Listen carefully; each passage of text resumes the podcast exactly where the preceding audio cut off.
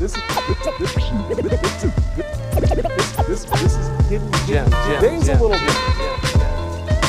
This is hidden gem. For real, check, check, check, check.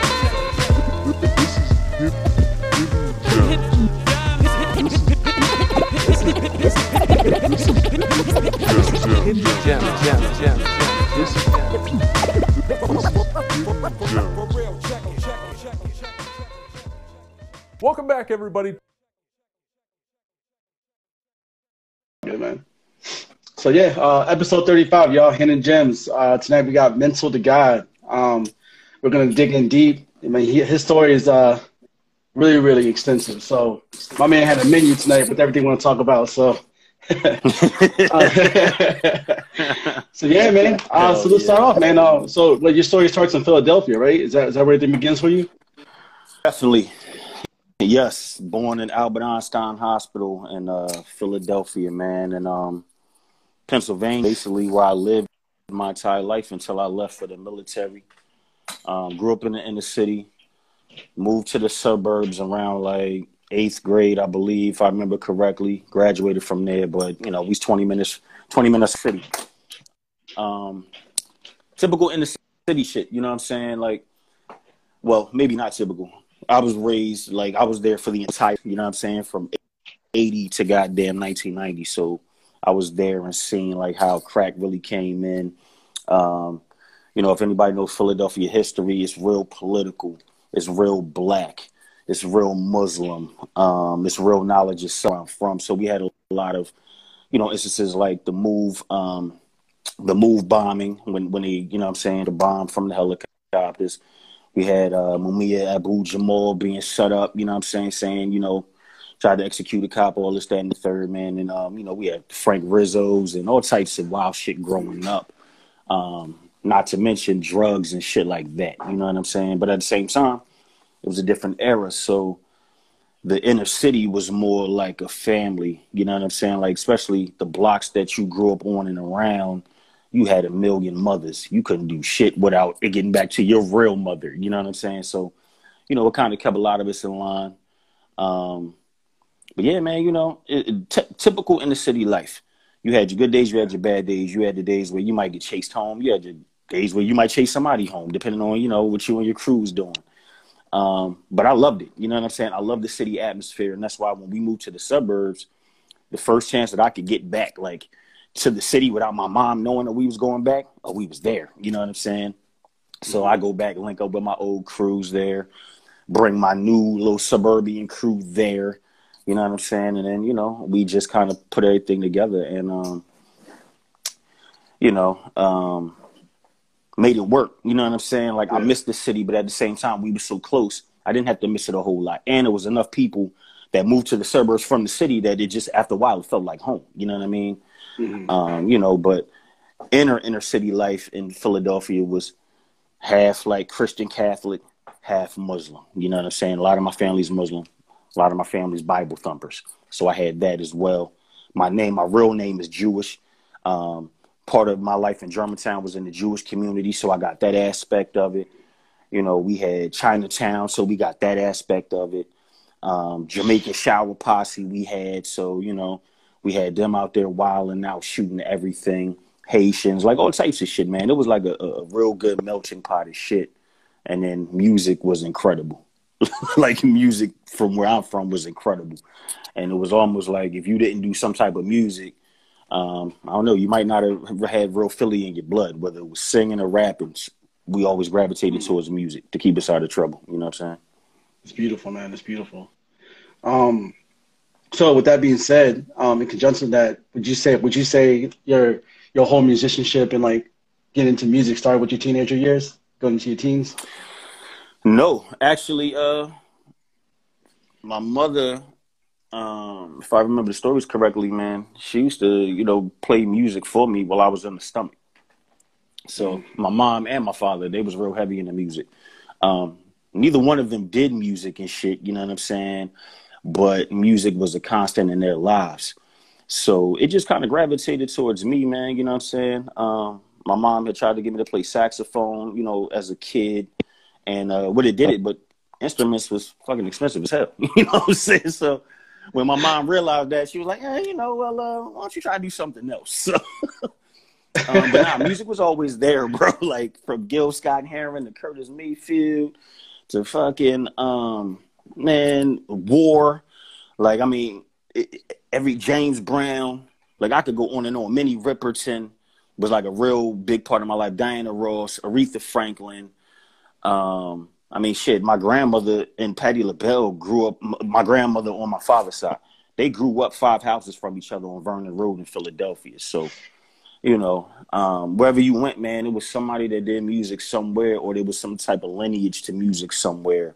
So my love for music was way before I even decided to try and write my first bars or spit a first sixteen. You know, I, I grew up on the New Edition, the goddamn Michael Jackson, the MC Hammer, Heavy D, like, and everything in between. You know, and then we had the, the shit coming down from New York. We had some hardcore shit in Philly. We had some Jersey stuff, so it was right there. Um, so yeah, man, it was from from day one. It was music, music, music. I didn't care what it was. If if it made me bop my head, tap my feet, or something, and start dancing, I was I was hooked. You know what I'm saying? No no genre really mattered. Um, only thing I really didn't like was country too much. You know what I'm saying? It was just because it was just weird to me. You know what I mean? But um, other than that, no, dog. Music, music been here since day one. Gotcha. I just started Got working on music in my teenage years, but I was a music lover from jump. Okay. Okay. Yeah, from jump. So, so this is in high school. You started doing like started doing the penmanship and started rapping and started flowing in high school. Yeah, I say probably like mm, 15, 16. I had dudes that rapped, right? And it was dope that my guys could rap. You know what I'm saying? Um, and then, you know, we had we always had the roots. So you look on TV, you go downtown to the Galleria, you be somewhere in Cheltenham, and you can see the roots doing the shit right there, or other people rhyming. So, you know, from like 14 to 15, I was in my room by myself. Like after me and my dudes would, you know what I'm saying, going for the night, I turn my little red light on in the room, grab some instrumentals, man, and just write, write, write. I did that for two years. Nobody even knew I was doing it. I never said nothing. Me and some people, uh, me and my peoples back home, we threw a, a, a joint, um, like Sweet 16 birthday for like me, my girl, and my man. Um, we three a three person party, and some of my dudes who rap came to the party, hopped on the mic because we had a DJ, we had all this shit. Hopped on the mic and they was killing it, and I knew I had two years of rhymes stored up in my head. you know what I'm saying? So that party was my my breakout. That was the first rhyme I ever spit for anybody. And when motherfuckers didn't clown me, I said, "Oh, okay, I could do this." You know what I'm saying? Nobody ever said one bad word. And then from that day, every day it was writing. Every day it was freestyling. Yo, throw a beat on. Yo, do it. You know what I'm saying?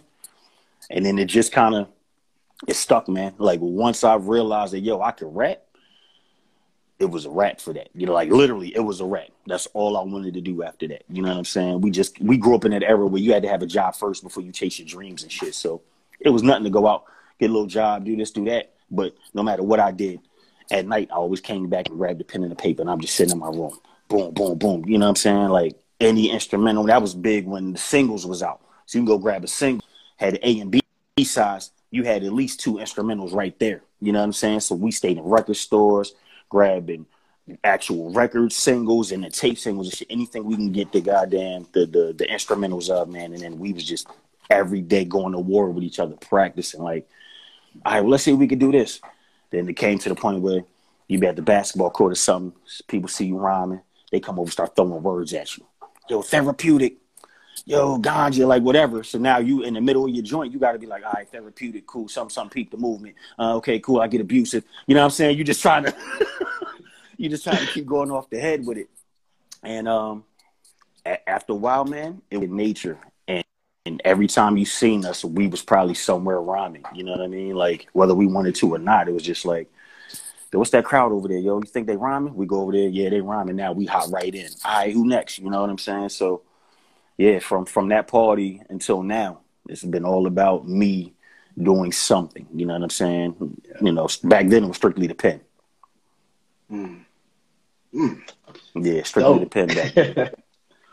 So, you know, when when we when we- when me and you were talking, like you were saying how like the military is such a big part of your life. But before we get into that part, I think people need to understand like what what transpired you to get there. And I feel like the college Hmm. environment for you was a big part of that, right? Can you speak on that a little bit? It was. So uh, it was and it wasn't. Hold on, man. Uh, let me let me get comfortable. So it wasn't. It wasn't. Um, college did lead me to the military, right? But it actually had, had nothing to really do with college itself. It was because when when you first go to college and you live on campus, that's a different type of freedom. That if you have a mother like mine who was overprotective, but um, allowed me to be me. You know what I'm saying? But still, she let me go anywhere, but I had to check in, let her know when I got there, let her know when I'm leaving, boom, boom, boom, boom, boom. You know what I'm saying? So when I got to college, man, and there was nobody right there to say, yo, get your ass up. You got class in 10 minutes. Forget that party. You know what I'm saying? Put that joint down. Stop drinking this beer. So man, I did two semesters of college. That second semester, dog, I think I went to one class on the very first day. But I was at every party for the rest of the semester. Like everything that was going on, whether it was black fraternities, white fraternities, I was at all the parties. When it was like the actual, you know what I'm saying, uh, sororities were at parties, I was there. But when it came to class, I wasn't there. You know what I mean? I was smart as hell, straight A student my entire life. It was way too much freedom, dog. Way too much. All I wanted to do was party, figure out how to get better with writing rhymes. Because at that point, I was rhyming, but I still didn't know how to count bars. I didn't learn how to count bars until I was in college because I met other people who was doing it on a more professional, rapid level than what we was doing it back home. So I'm just rhyming, rhyming, rhyming. They like, yo, spit a 16. The hell is that? They're like, yo, you just rap for two hours. You don't know how to write a 16? nope. nah. My man grabbed the notebook and he said, Here, it's 32 lines on this page. Every two lines is a bar. Start writing like that. And then he showed me, he's like, here, here. And when you listen to a beat, there's bar one, two, three, four, five. And then I was like, oh, all right. Like I always had the pocket, but I ain't know nothing about counting, counting, counting. No, just I cut it off when it felt like it should cut off.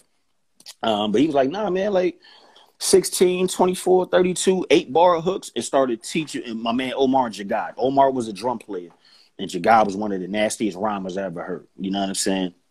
Um, so he was, and it was funny because he was Jigga Man before Jay Z. Like Jagad was Jigga Man before most people even knew who uh, Jay Z was, especially from where I'm from and, and the area we was at in college and shit. Um, so once they taught me structure, it was a rat. Now I was really a problem. Like, oh, now I know how to cut it off right here. But when I write this hook, it's going to pick up where that joint left off. And now the second verse need to come off of the, and then it was like, oh, I got it now. Omar be playing beat like he had a drum, uh, drum set in his room. Him and Jagad lived off campus. We be down there, he be drumming. I'm just freestyling, freestyling. Jagad like helping me, you know what I'm saying, fine tune my shit. Um, we had a radio station out there in college. So all the black dudes, you know what I'm saying, and some of the females, you know, we got the little FCC uh, compliance and shit, and they got our own radio shows.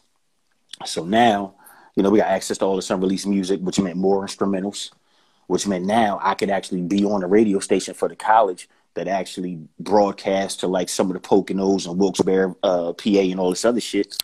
Now I could freestyle on a radio station. My dudes could come up here and do what they do. You know what I'm saying? So it just was all un- unbeknownst to me. I'm just going. I'm just living it. You know what I'm saying? I'm not really mm-hmm. putting two and two together. Like, yo, you should probably think about this is how you want to move. Like, you want to move into the music. I'm still thinking I'm going to college for accounting. I need to have a job. Blah blah blah. But this music shit is fun.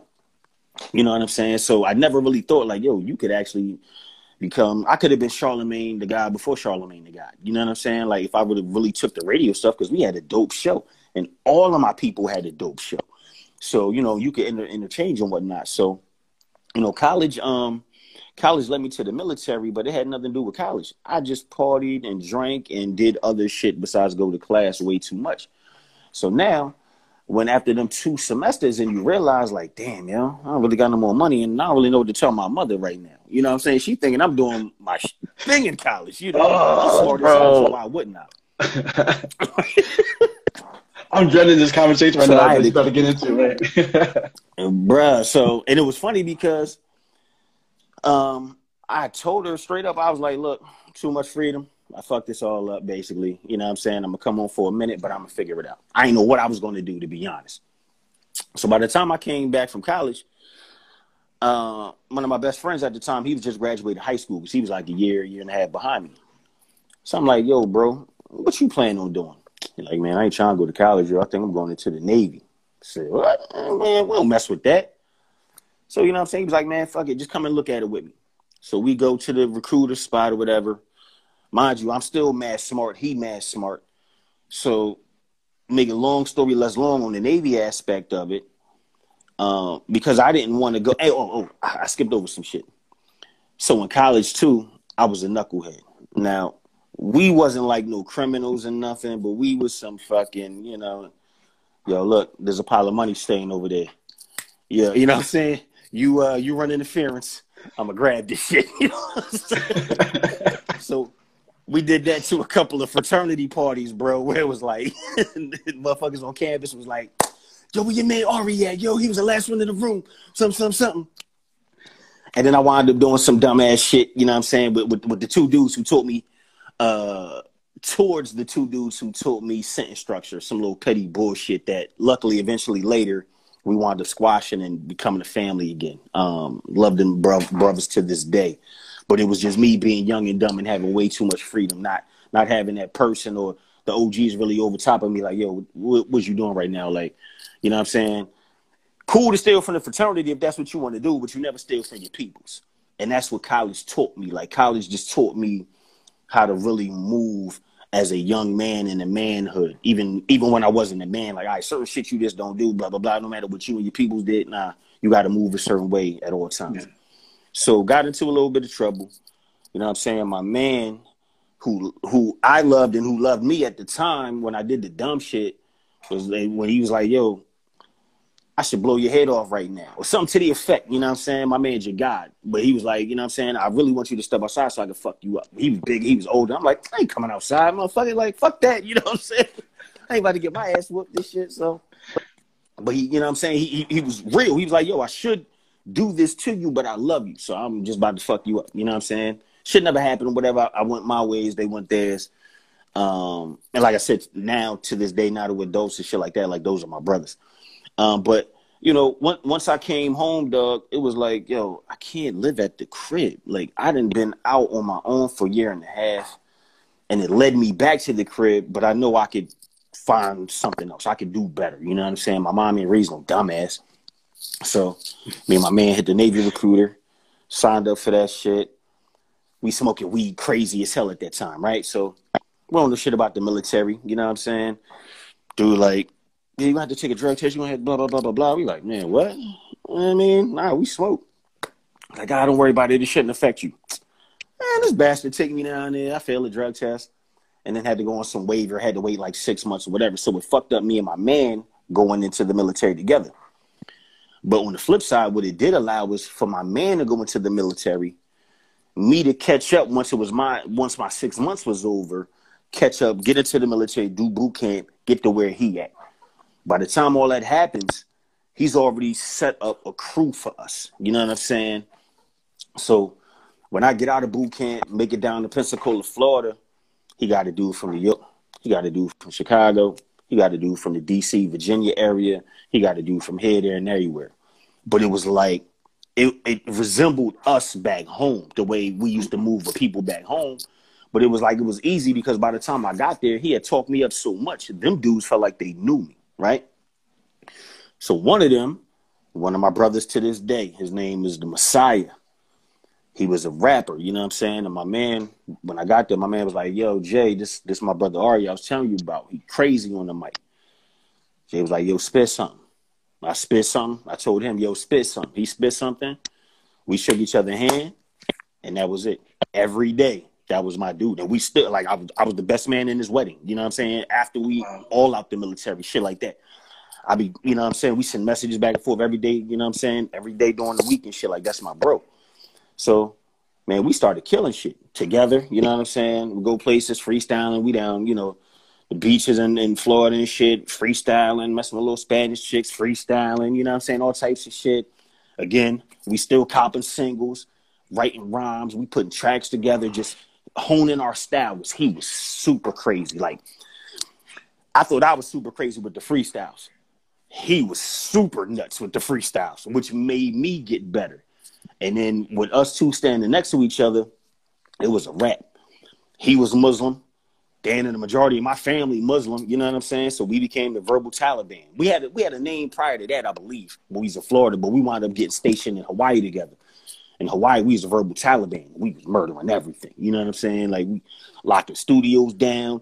We had shows, um, doing all types of shit. We running up the people shows, trying to challenge them in the middle. Made some good friends like this, but in the middle of these dudes on stage rapping, we try to snatch the mic. I kill you, I kill you, you know, all this wild dumb shit, you know, as hungry as MCs that's in the military, but we all still from in the cities and you know what I'm saying, certain backgrounds. So we was hungry, bro. And uh no matter where we went, somehow, some way, man, we'd always wind up rhyming. Then, you know, you started getting offered these little deals here, there, and everywhere. And I'm kind of skipping around and I'm gonna circle back, but it's just like within the military because you you you in the spot two to three years at a time. By the time you establish yourself in that one joint, it might be time to go. You know what I'm saying? So, Yeah. you know, from from Pensacola to Colorado to Hawaii to you know I'm saying, like all over these places, you know, I'd go individually or me and my peoples go together, but we would always get shit moving. And then it'd be like, damn, three years up, now we got new orders. Now we going somewhere else. So, you know, I had to um in Colorado I had to pass up a um uh, independent deal with uh, these Wu Tang affiliates out there. Um, Wu Tang was, you know, they they was big everywhere, but a lot of people didn't know they had certain sectors in different places. And uh, when I was in Colorado, man, you know what I'm saying? That's when I really honed my real battle skills. That's when I went out there and I just said, you know what? Anytime I see a flyer for a battle, I'm getting in it, win or lose. That's the only way I'm gonna get good. And I never, in, in the state of Colorado, I never lost a battle that I was in. You know what I'm saying? And even though I was in the military and I had certain people that I rode with, I would only take three people with me two of my dudes and the mother of my kids. You know what I'm saying? She wasn't the mother of my kids back then, but she is now. But that was it. I'd be battling. So my very first battle out there, it was me against 15 other dudes, and I I wound up winning. But everybody that was there was from Colorado. You know what I'm saying? And it was just me and three people, and I did them dudes so dirty that the like everybody in that bitch had you know he, he won. You know what I'm saying? Like these my peoples, but that kid right there smoked all of y'all. You know what I'm saying? It was like that type of shit, man. And then once I started doing that, it gave me the confidence to like, all right, cool, I could do the battle shit and I could do the writing and, and recording. So then we started upping the recording game even more. Now everywhere we went, we find the studios. Yo, how much? How much an hour? But what if I get a block of 20 hours? What's the price then? You know what I'm saying? Shit like that. So we do that everywhere we went. You know what I'm saying? We wound up in Hawaii together again. And uh, you know, um, I think at that point I was married. We started bombing on mixtapes, doing little shows here and there and shit like that. And then um, got offered a independent deal, me and my man. At the time I was married, you know what I'm saying? So, you know, you always got that person in the uh in your ear with shit, you know what I'm saying? Um, so I got talked out of signing the deal, which eh, good or bad, you know what I'm saying? My man went on and did I told him like, no, dog, do this shit Which so which uh, y'all which which uh which label was it? So at the time, this was uh this was uh, Goodfellas Entertainment. You know what I'm saying? Okay. Out in Hawaii, it was um uh cat named Brooklyn. Well, his, his real name was Chris. Um, but he was from Brooklyn, so that was you know what I'm saying that that was his shit. Brooklyn. Uh, my man Tariq. They ran the Goodfellas shit. Um, both was in the military, but you know. Um, military is like a fraternity, man. You know what I'm saying? When you get in it and you start locking in with people, you know, you never know where shit gonna take you. So my man wound up signing with them uh, independently, but we still like every mixtape they did, I was on it. Multiple joints. We they booked studio time. I go down there, you know what I'm saying? We drinking, we smoking, doing all this and that. And um, you know, they made they made a good amount of money off of this shit, but it wasn't enough to where I felt like, damn, y'all, I really missed out on something because I was still with them. I just wasn't signed on paper, you know what I'm saying? Um, but it also taught me sometimes man you gotta take a leap of faith. You can't let nobody talk you out of something. If if you feel it like even if you have to go through the hard shit you can't let somebody else talk you out of something. You might have needed to walk in that space to get the knowledge you know what i'm saying? So you know Um, we left Hawaii, you know what I'm saying? Um, I think one I got stationed here, something like that, and then you know a couple years later got out the military. My man got stationed somewhere else, got out the military, but we we never lost touch. You know what I'm saying? Um, like I said, they my peoples to this day. But each each step on the military path, which led me to this D.C., Virginia, Maryland area. Um, both so yeah, both of my uh, I had a son in 2000 and a son into the end of 2001, like September 2001. Um, so the one that most people see, you know what I'm saying, up and down on my IG, that's little Ari. His older brother lives um, two, three hours down further in Virginia with his uh with his stepdad and his mom. Um, but you know, now I'm a father. Now I'm in the military, but I'm thinking about getting out. You know what I'm saying? Um, I'm looking at the money in DC. I'm looking at all right now. I now I was making beats a little bit. Like I knew how to make beats because i was just part of the trajectory of becoming an artist. But I wasn't taking it serious. It was strictly rhyming. So when I got here, I said, all right, you know what? I know how to make beats, but I don't really want to do that. I want to get So, in. so, what, so what year was that, by the way? Wait, wait, Oh, when I got here? Yeah. hmm Okay, so I got here in 04. So little Okay. Ari was three at this point. Um, yeah, because I left Hawaii. I left Hawaii in 04. I was in Hawaii from 01 to 04. So I got here. And um, it's like, all right, I'm almost at like my 10 year mark in the military. Um, I'm looking at the money that the military pays you, and I'm looking at the money that the civilian world pays you. I live I live in Virginia. I work in DC. My man that I'm about to start this group with lives in Maryland. So I'm driving to all three of them, right? You know what I'm saying? So now I'm even thinking like, all right, cool. Send up jobs out here in this in this area where if I do decide to get out the military, then boom. All right, cool. But now, luckily for me, the last two years in the military, I wound up having, I wound up fucking my foot up. You know, that's a story for a different time. But I wound up having to get surgery in the Navy two years in a row, right? Now, what that did was put the bug in my ear. Like, okay, cool. You done got two surgeries two years in a row in the Navy. See if you can fuck around and uh, get out the military and get VA benefits for the rest of your life. You know what I'm saying? Once I realized that that shit could happen, they was trying to impose all this other wild nut ass military shit on us that I just really wasn't trying to do. That had more incentive to get out now. You know what I'm saying? So, but now it's like, still, I'm a father. You know what I'm saying? I got some responsibilities. I don't have nothing lined up, but I think I'm in a good enough area that, and I have a clearance. I got all this other wild shit behind my clearance and my name in this particular IT field. I think I'll be all right when I get out. And if not, fuck it. I'll go find a studio, start getting this music shit popping and try and take it serious if I got to do that, right?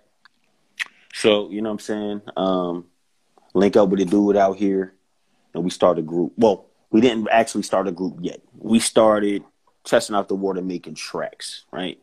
He lived all the way like Addison Road, Capitol Heights, Maryland.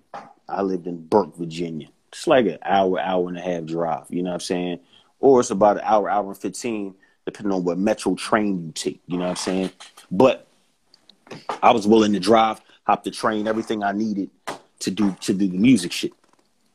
It just so happens the cat that I, and it was funny, man. The the way I hooked up with homie, um, still my man to this day. We went through our grown man shit too, um, but that's still my bro to this day. But when I moved to this area, because I didn't really know all the hot spots, I knew I could probably just go to DC and find them.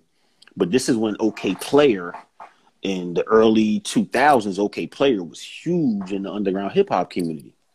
So, bro, I literally went to Okayplayer and uh, created a post that said, "Yo, new to the DMV, and I get busy." Right? You know what I'm saying? And then like within the description, just say, "Yo, I'm from here. This is where I've been. This is what I do. Looking for some cast that you know what I'm saying like to do music, like this style of music. Boom, boom, boom, boom, boom. Holla at me."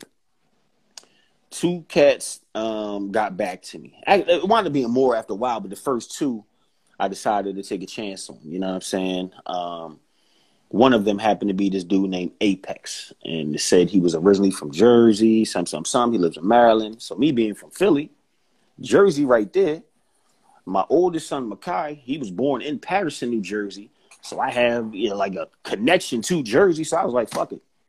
I'm gonna see what this dude talking about, right? So we link up. Um, because I don't even think I heard anything of his at that moment. It was just like, fuck it, man. You know what I'm saying? I'm going out on faith. Bro, so I take the long ass drive all the way out to um Addison Road, Capitol Heights. Walk up in there, we shake hands, we dab it up, blah, blah, blah, blah, blah. You know, talk for a little while, introduce me to his wife, this, that, and the third.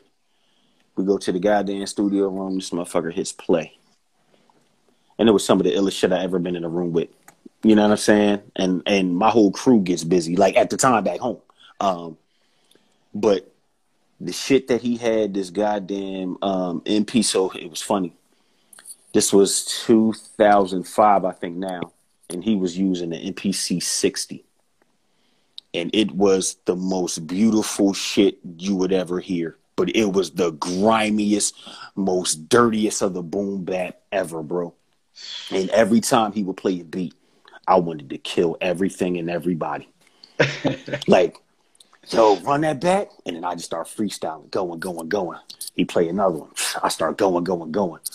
So we fucking um we wound up saying, all right, you know what? Let's just see where this shit goes. So he was just feeding me beats. And literally I'm taking this hour and a half drive or hour and a half train ride one way about four times a week. Like four days out of seven, bro. Like put my seed to bed, kiss my wife at the time. Yeah, I'll be back. You know what I'm saying? I'm going out Maryland. We, you know what I'm saying? We getting, then, you know.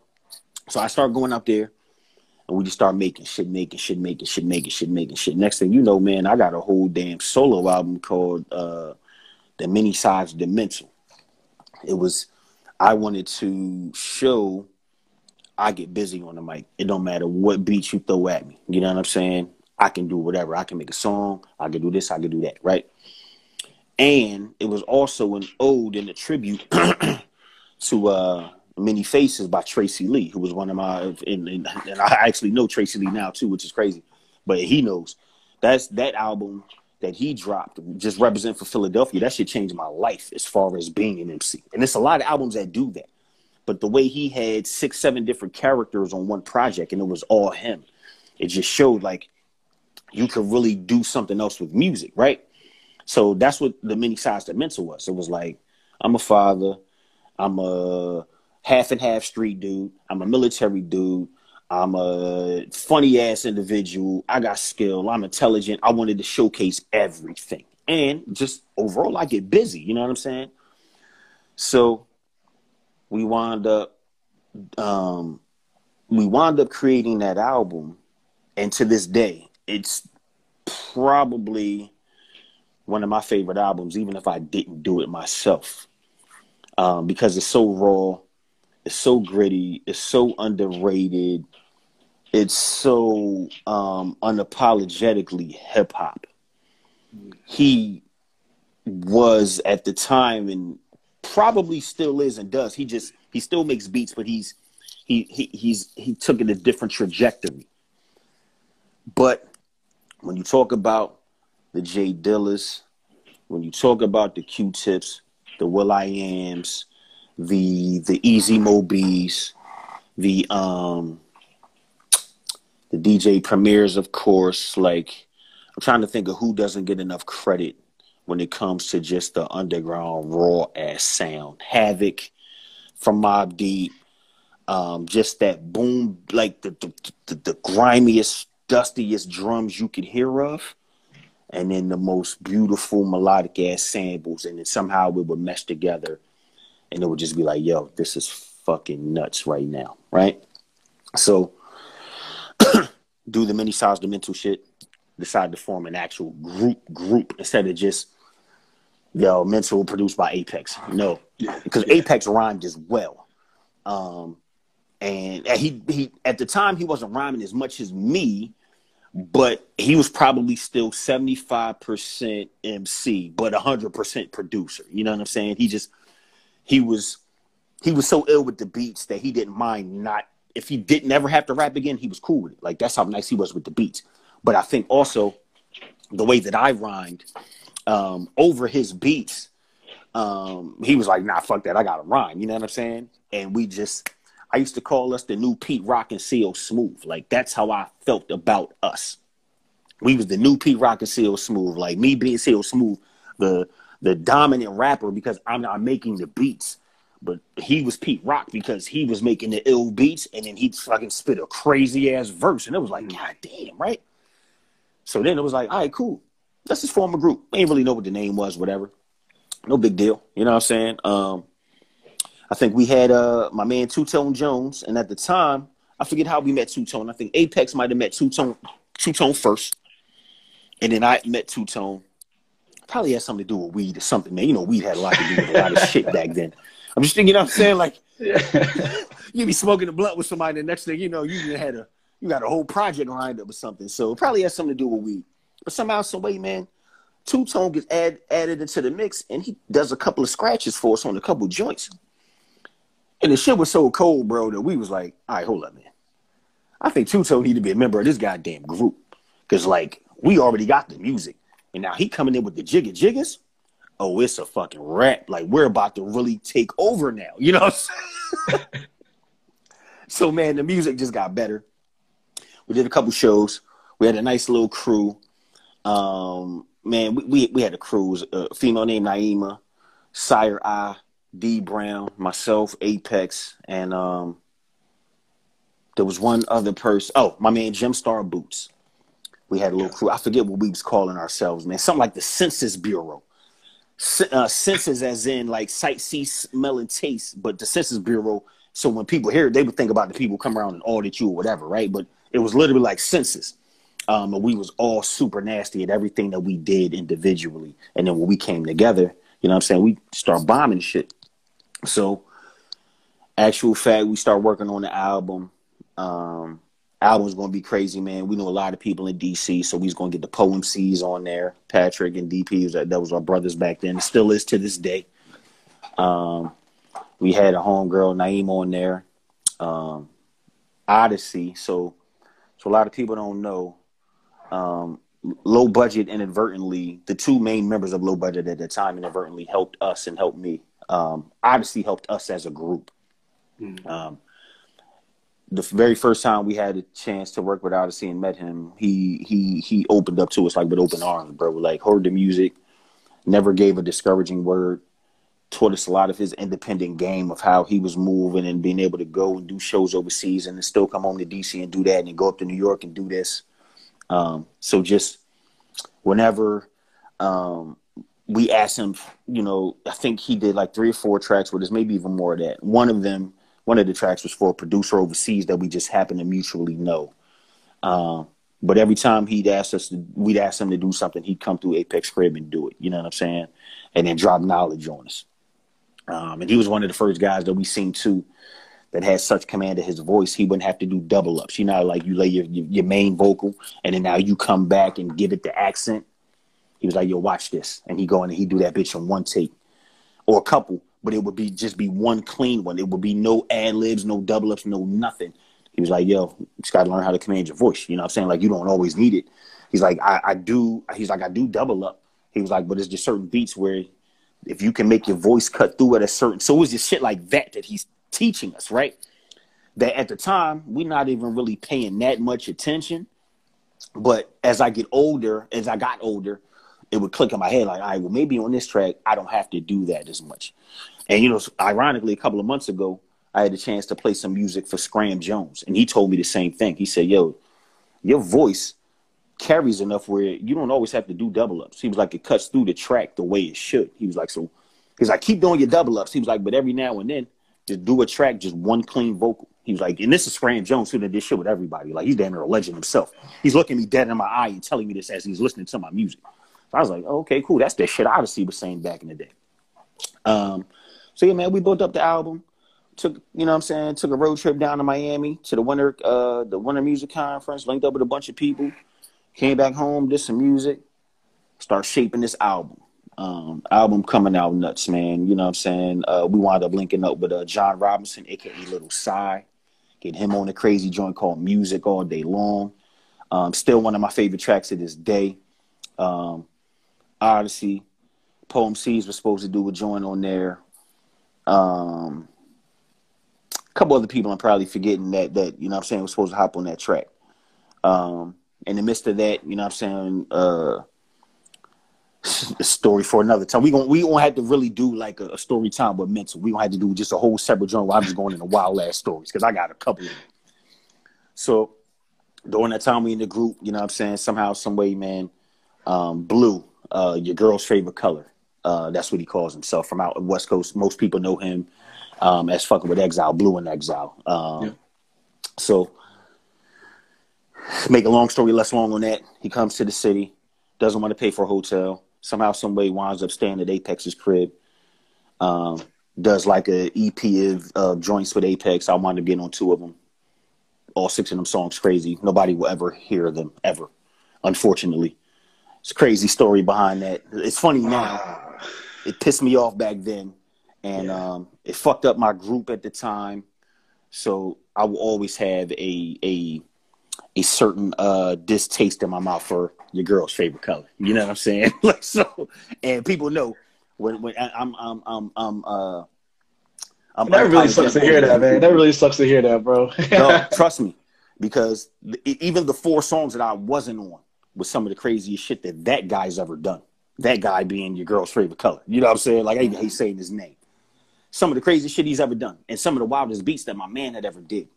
Um, and the two joints that I was on, I loved them. You know what I'm saying? And it's funny because when the, when all that shit, when all those songs was made, Blu wasn't really what he is now. Like he was just on fucking Drink Champs with Mickey Factz and Asher Roth. He wasn't that back then. So you know when you tell these stories to people, and then you like, yo, you probably never heard them songs. Now they be looking at you funny. Like, but bro, when it comes to this music shit, I don't be having no reason to lie. Like I could pull this shit up, but it caused friction in my group, and we good now. You know what I'm saying? Like as men, well, me and Apex, um, we good now as men, and so I just I'll probably never let nobody hear it, or I'll I'll play it for people that I know will never let this shit get out. You know what I'm saying? Uh, because of what happened behind them tracks, but it was some of the craziest shit, and um, it kind of made it kind of put a bad taste in my mouth. So for a while, dog, I stopped fucking with everybody on the music tip and just did me. You know what I'm saying? He was the main producer of the group. So when when we had the falling out behind this bum ass dude, um, I said, you know what, man, fucking, I ain't fucking with nobody. I'ma just do Yeah. me. You know what I'm saying? Like, Yeah. you see me sneak that in there and shit. Did- yeah, man. So I had to take a step back and kind of just refocus because because I'm one of them. I have a large family, but my large blood family, me, my mom, and my grandma didn't really fuck with. So when you are my friend and you come in my inner circle and you come around my kids and you come inside of my my house, you are my family. So hmm. I'm not gonna I'm never gonna do anything to snake you. You know what I'm saying? Like I don't give a shit what we go through. It's that's never happening. So when we fall out over certain shit that's outside of us, like it's an outside entity type shit, I take that shit like really, really personal. You know what I'm saying? Just because of my upbringing and my lack of blood family. So um and I'm always be that way, man. It could be 20 years later. Like, you know, this dudes that we went to high school with, that if I see them in this day, they still might get their ass whooped just based off principle. You know what I'm saying? Like, and that's just that's what I was taught by my mother growing up to be a man. Like, no, you got to stand on principle, no matter if you look crazy for holding a 10 year grudge. You know what I'm saying? Like, sometimes you just got to do that. So when when we get past certain points and we can come back in into the fold, that's why those songs will never get heard. You know what I'm saying? I would like people to hear it because they tough as shit. Um, you know, but um, anyway, how, how long? How long ago was this whole situation? How, how long ago was this? Oh eight? No, no, no, no, no. Because I was out of the military. So sometime in, to be honest, and I can't remember the exact years. No, was I traveling overseas? 'Cause I traveled overseas from like 2010 to 2014. So maybe somewhere within there. Okay. Um, I can't remember if it was before I was really traveling and shit. Because I went to 45 countries in four years. Um, and I think that might have been right on the tail end. Of, yeah, so that might have been right on the tail end of us breaking up as a group. I think I was going, I was separating from my wife, about to get a divorce. Yeah, and then I started traveling. And uh, that's funny to segue into that. When I started traveling, it made my music so much better, bro. Um, it made my music so much better. But I, I'm gonna get into that. So yeah, so this happened about I say the group probably broke up 2010, 2011. Um, and it broke up before I even knew that the goddamn group broke up, bro. My man was mad at me. So yeah, this was 2010 because I quoted DUI 2010, first and last ever. Um, because that was a fucked up situation. Uh, and that that that's a good story. That'll be a good story for mental time. Because when you hear that DUI story, you're gonna be like, "Yo, bro, only you could get into some shit like this." But um, so when I was going through that DUI situation, uh, mind you, I got a security clearance and all of this, so it's a different situation for me versus anybody else with a regular job that gets a DUI. They don't really have to worry about it as much as I did. You know what I'm saying? So I'm calling my man at the time, and I'm like, "Yo, what the fuck?" Like I done called this dude for about two months straight. How come he hasn't hit me back yet, right? Now I don't know nothing about any of the Blu songs getting leaked, none of this shit. So I, I guess at the time, my best friend from from from the crib, you know what I'm saying, from home, I sent him the tracks that me, Blu, and Apex had did. And uh it had been like two, two, two, two and a half years since Blu and them had left DC. The EP was made and shit. And uh my man took it upon himself to leak it, right? And um, so I catch a DUI at the time. The song comes out or whatever. I don't really pay that much attention to it because I'm going through some real life shit. I can give a damn about music right now. But I'm calling my homeboy like, like, yo, bro, I, I need to talk to you because I got a DUI the other way. I mean, two months later, he still hasn't called. And um, that would me being who I am and the type of person that, again, when you my brother, and I bring you into the fold, if something ain't right, I'm gonna figure it out, and we either gonna fight it out, smoke a blunt, do like we gonna do whatever we got to do to figure out this issue. So you know what I'm saying? I wind up calling him, and he tells me he finally picks up the phone, and I'm like, "Yo, man, what's going on, dog? I've been calling you for months. Like, I got some real shit going on, and you my folks. Like, and then he tells me about this Blu shit, and you know what I'm saying? And when he telling me, and I'm listening to it, I'm just like, "Yo." this can't be right. Like, this is my brother right here. You know what I'm saying? Like, why would he think I would do or I would let anybody do anything malicious to him, us, or whatever we got going on? Like, I don't really give a shit about Blu. You know what I'm saying? But you are my brother. When you went through some shit with your wife, who'd you call me? When I went through some shit with mine, who'd I call you? You know what I'm saying? Like, my door's always open, your door's always open, that type of shit. So, you know what I'm saying? Group disbands. Figure this shit out a couple months later. You know what I'm saying? No, like two, some years later, whatever. Me and him fall out. Eventually, me and him, you know what I'm saying, piece it up and whatnot. But now he starts doing a different type of hip hop. Um, super dope, but super abstract, but just more into like the creative genius that I always thought that he was. And unfortunately, because of, and another reason why I still feel a way about that nut ass dude is because even though I knew I was a dope ass MC, I knew my bro who made the beats should have been recognized as one of the illest beat makers, at least in this fucking area. You know what I'm saying? And it was always important for me to the people that I'm affiliated with for them to get their shine. I'm gonna always be cool. I I'm a, it don't matter. Like wherever I go, I can do what I do. But you know, I put up a post the other day. Yo, I used to be the loudest person in the room when my dudes is on stage. That's just how I am. When when we family, everybody in this bitch gonna know that that's my guy up there, and he's killing it. You know what I'm saying? And that's the way So it should be, of- man. That's the way That's it the should way be. it should be. Yeah. Yeah.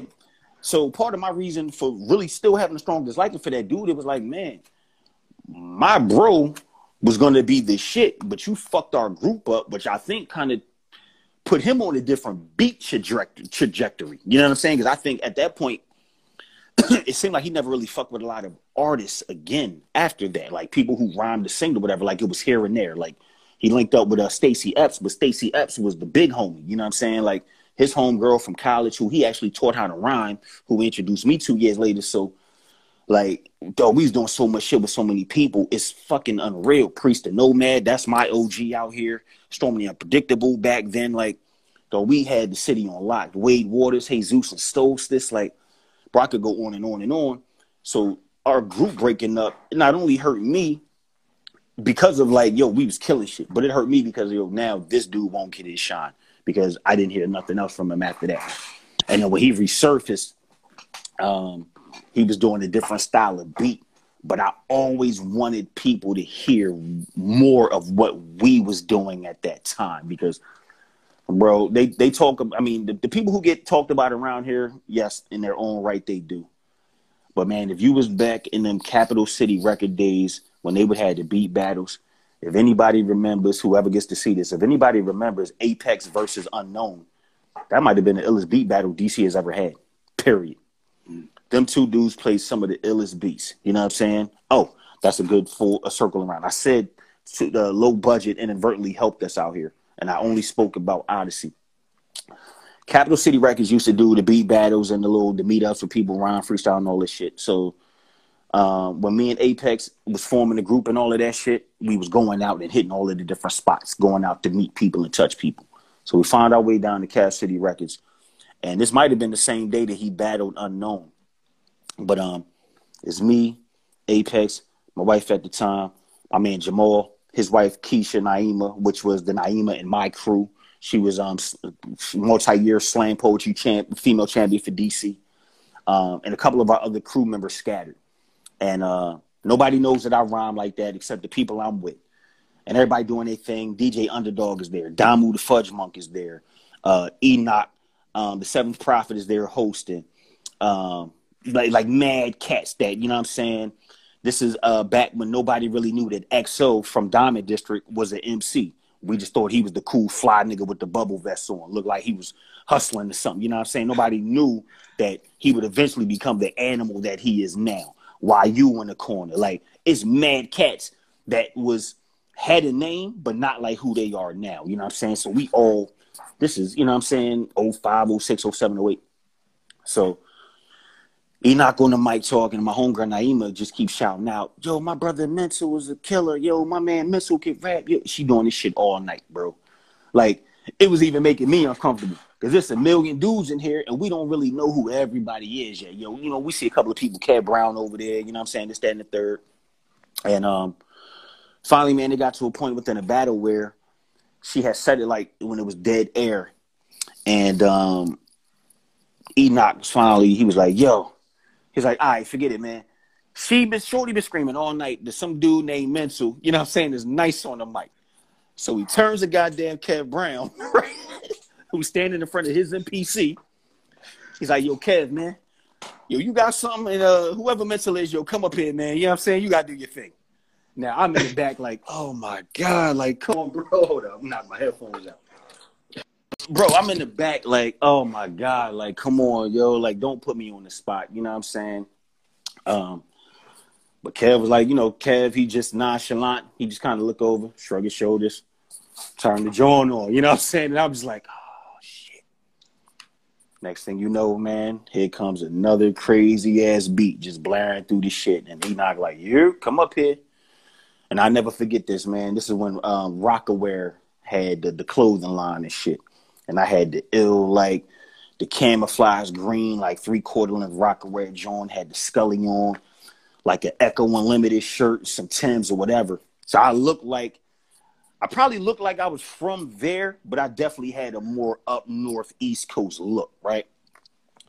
So man, I grabbed the mic. I don't even think I introduced myself, bro. I waited for the beat to come back around, and I just took off. You know what I'm saying? Crowd, everybody just just got silent and shit, and everybody just looked and was like, "Yo, holy shit. You know what I'm saying? And that was it. After that, man, like I just started meeting people. Yo, you was that kid that did the joint over at, you know what I'm saying? Cap City Records the other week. We go somewhere, Priest and Nomad. Like I wound up I wound up being cool with Priest and Nomad and storming them off all of that shit. When Priest released one of his albums back in the day, he had me open up for him, why you open up for him. And I want to say um West Fel- Felton, you know what I'm saying? Um that's funny. West Felton, Raheem DeVaughn, cast like that bro, we was doing shows with these motherfuckers when when Bar Nun was popping before anybody knew who they was. Now look at Raheem. You know what I'm saying? Like look what Raheem has done in the last 10, 15 years. Like we was there at the beginning, like at the underground spots where everybody trying to get on. You know what I'm saying? We did the Chitlin circuit in DC. We did the Bar Nines, the Bohemian Caverns, the D, uh, uh, not Bar Nine, Bar Nine, DC Nine, the Black Cats. Like we did all of these spots. You know what I'm saying? We met all of these people, bro. Um, just just killing shit. You know what I'm saying? So you know, do the Cap City Records joint. That shit blows up. We formed a group. We put the album out. We put the mini size, the mental. Well, we didn't even. We never even got a chance to put the album out. The Blu shit, like the, the Blu shit, fucked up so much shit, bro. Like we, and to this day, that actually, I listened to that actual fact album, bro, about once a month for the last, I don't know, ten years, and it's still I don't get tired of it because I was like, yo, they don't know what we was doing back then. Like we was cool with Blue Black from Asheru and Blue Black of the Unspoken Heard. You know what I'm saying? Um, and if anybody knows who that group is, that is my all-time favorite DC DMV hip hop group. Nothing gets better than the Unspoken Heard. Asheru, aka Gabe, is a killer. He never gets mentioned up there. He should get mentioned with cats like Phonte. You know what I'm saying? I don't give a shit how big Unspoken Heard ever got or ever will be. He is a killer. Blue Black is a killer and they're intelligent black men. You know what I'm saying? That put the youth first. You know what I'm saying? Like, you know, seen Blue Black at the Million More March, and at that point we were super cool. We called his family over, introduced him to the wife, the kids. Like, this is how ingratiated we was within the scene. You know what I'm saying? Um, and like, still, till, still to this day, like, Priest, that's my bro. Like, Priest, know anything he need from me, bro. If You just need to show up to the video, like the Save the Soul video we did. Uh, he did uh, a year or two ago, right before COVID and all that shit yo, mental, pop up. But me and my kids out there. You know what I'm saying? Seeing everybody that we used to get down with Kokayi. Like, bro, I done did shows with Kokayi back in the day. Um, and then when I started beat battling and doing beat conductors, we headline joints together. A 10 year gap, but it's just like shit kept coming full circle. The more and more I kept working, the more and more I kept staying busy. So, you know, the group gets derailed. I fall back, do the solo shit got my own. So I had an MPC 2000 XL that Apex and my bro from back home told me how to use. So I used that for mad years, but I was still with the pen.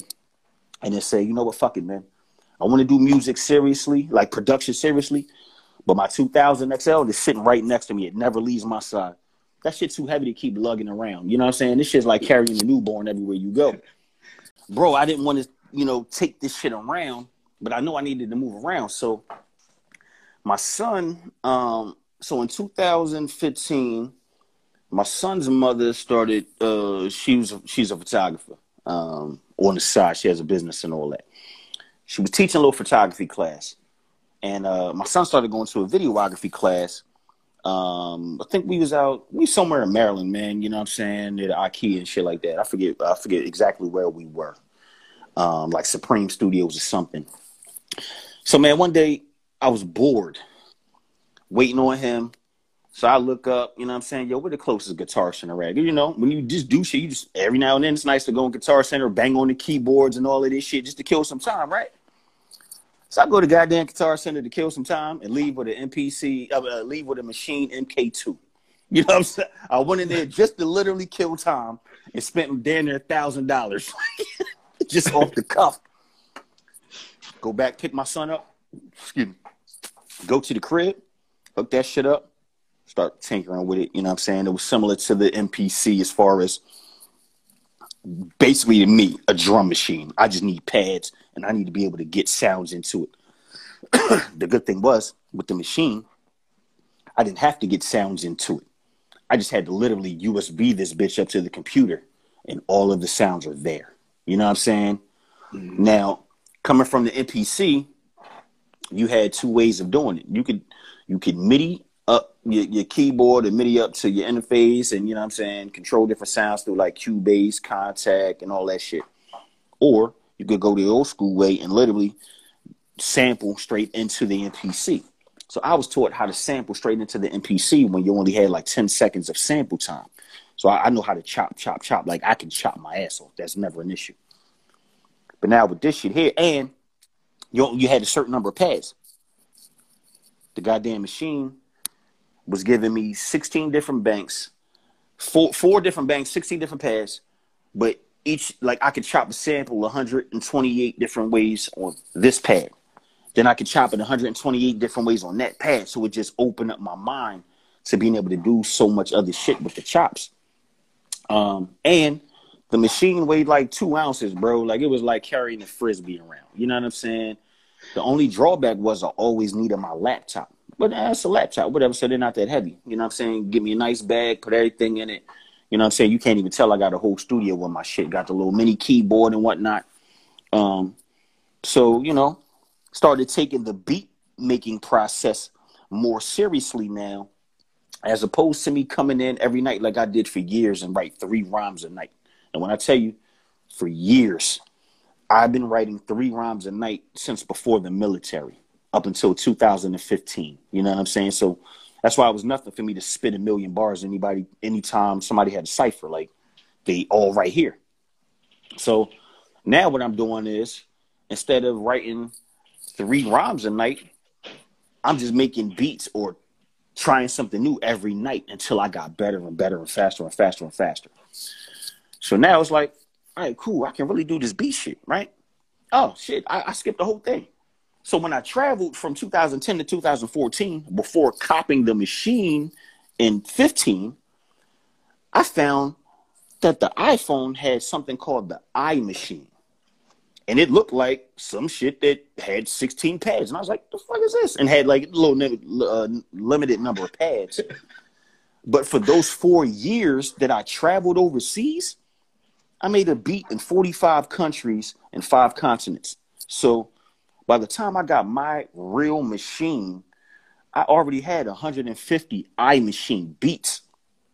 So when I purchased the Maschine, the Maschine is telling me, yo, if you got the iMaschine, you can hook your phone up to your computer, dump those beats from your phone into iTunes, open up the Maschine, grab them shits off of iTunes and dump them into your Maschine, and now you can flesh them out.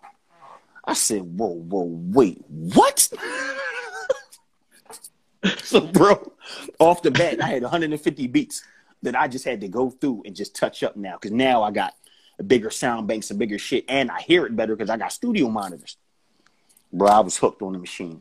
I didn't even fuck with the MPC 2000 after that. I said, man, you fucking, you know what I'm saying? I'm never going backwards again. So I literally haven't touched my MPC 2000 since then, but it never is more than five feet away from me in any studio that I build or that I put in my crib. Um, but I now have the MPC Live. I bought that shit the beginning of uh, January 2020 because I've been outside with the beats for so long doing beat battles and shit that I got tired of lugging the laptop in the Maschine.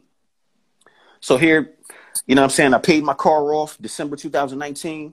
Say, you know what? Fuck it. My Christmas and New Year's gift to myself is the MPC Live, and I'll be outside with it. And in February, March, COVID hit, and we never went outside again.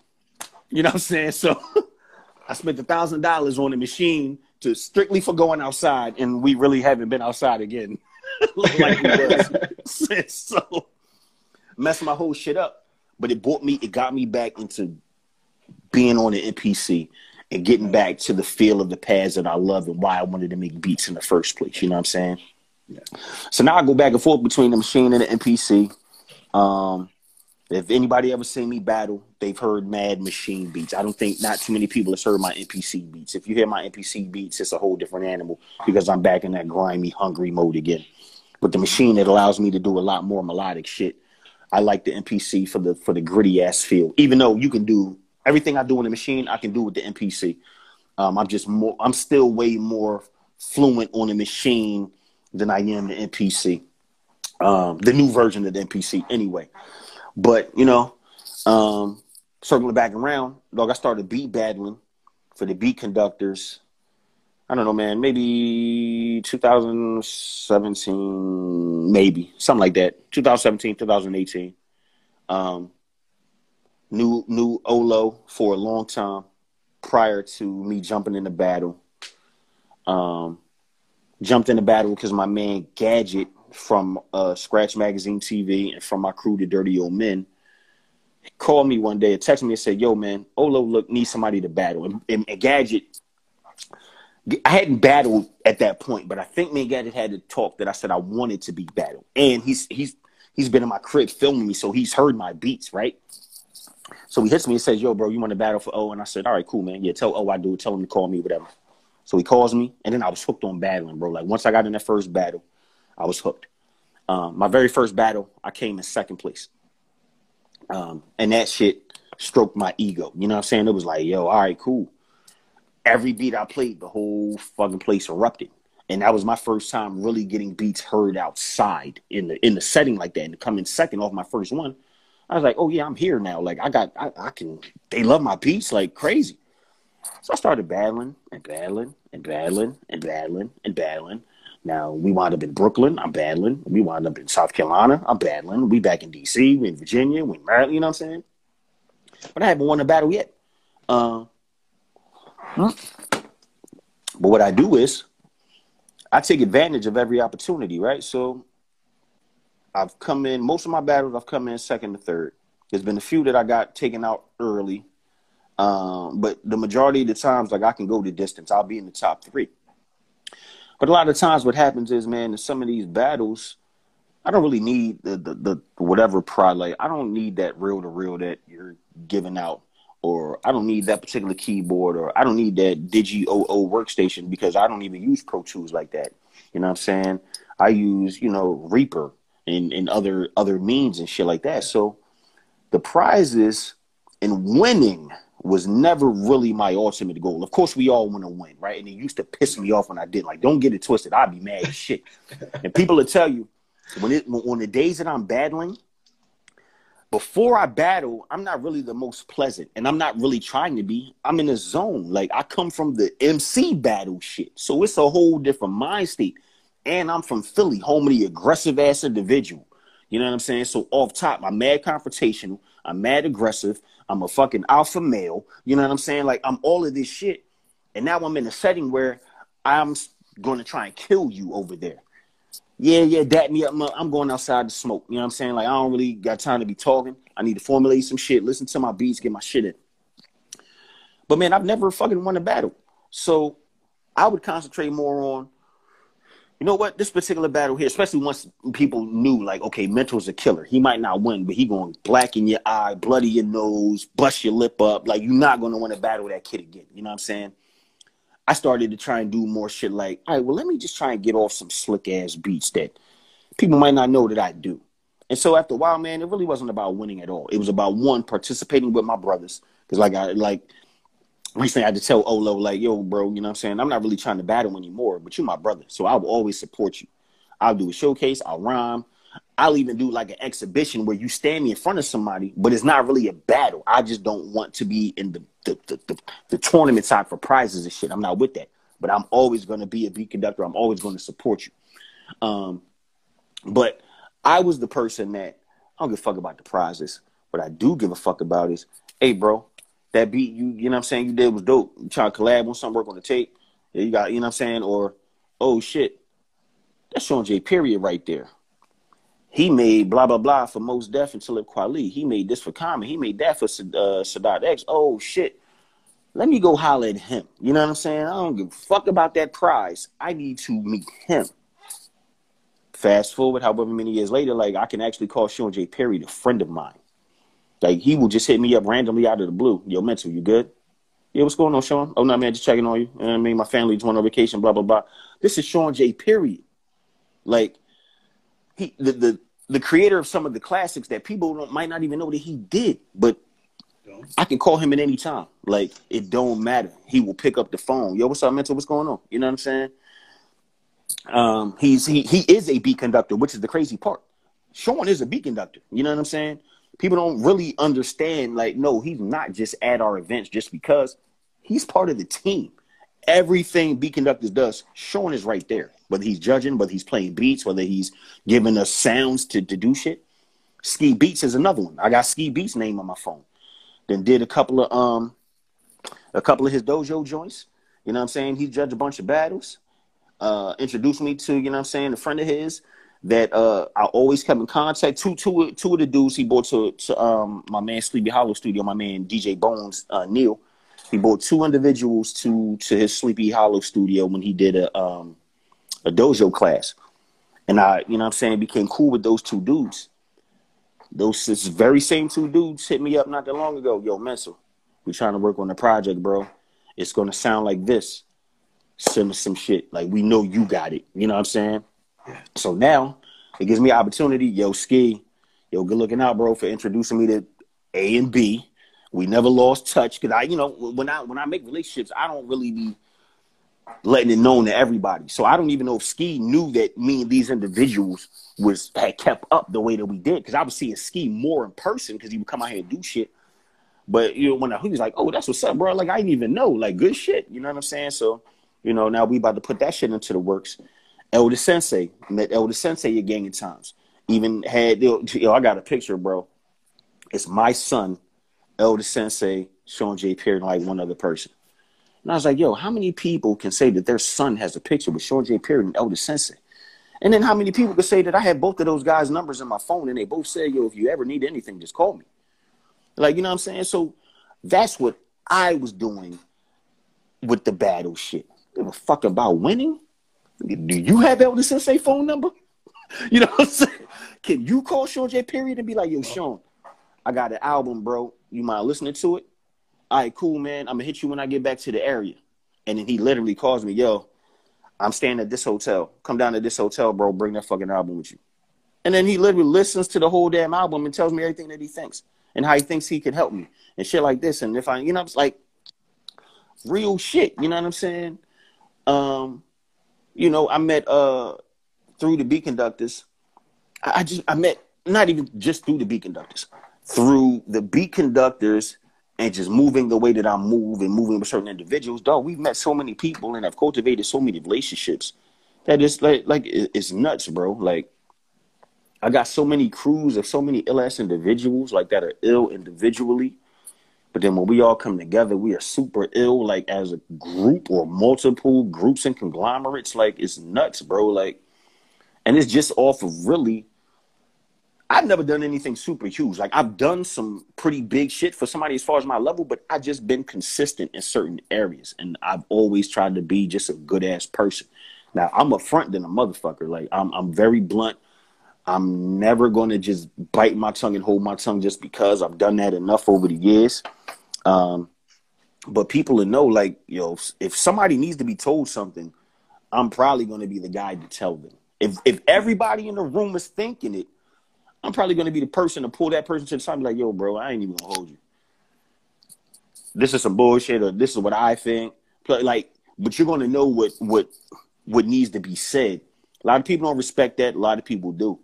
I just feel I need to be like that because I need to know where I stand with everybody up front. So everybody should know where I- they stand with me up front and what I feel about certain situations. So I don't really shy away from shit. I say the shit that most people don't want to say, whether it's diplomatic, whether I'm being an asshole, whatever. At least now you know there's a clear delineation of, you know what I'm saying, where, that, where those lines get drawn or, you know, whatever the case may be. Um, but yeah, dog. So that that was always my thing. I don't give a fuck about winning.